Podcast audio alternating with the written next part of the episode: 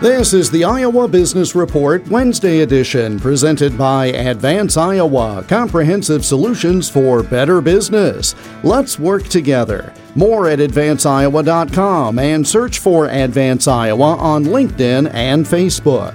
One week ago today, Brock Grain Systems broke ground on a major expansion of the company's Sheffield manufacturing facility, a $2.6 million investment, adding 20,000 square feet and around 10 new full time employees.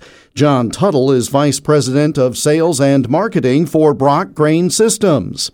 That's been a great location for us, and actually, we designed and launched a brand new product line that's built in our Sheffield facility about four years ago. It's grain bin unloading equipment uh, that we refer to as the Series 1500 bin unloading equipment. And the popularity of that product, both in customer level and through our dealer organization, has been very strong because of the robust sales activity and the demand for that product we've determined that we need to expand that facility quite significantly.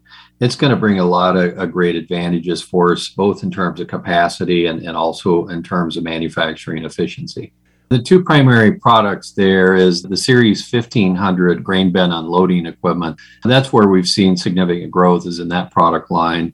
Our transport conveyor product, which is a very specialized product, primarily in the commercial grain space.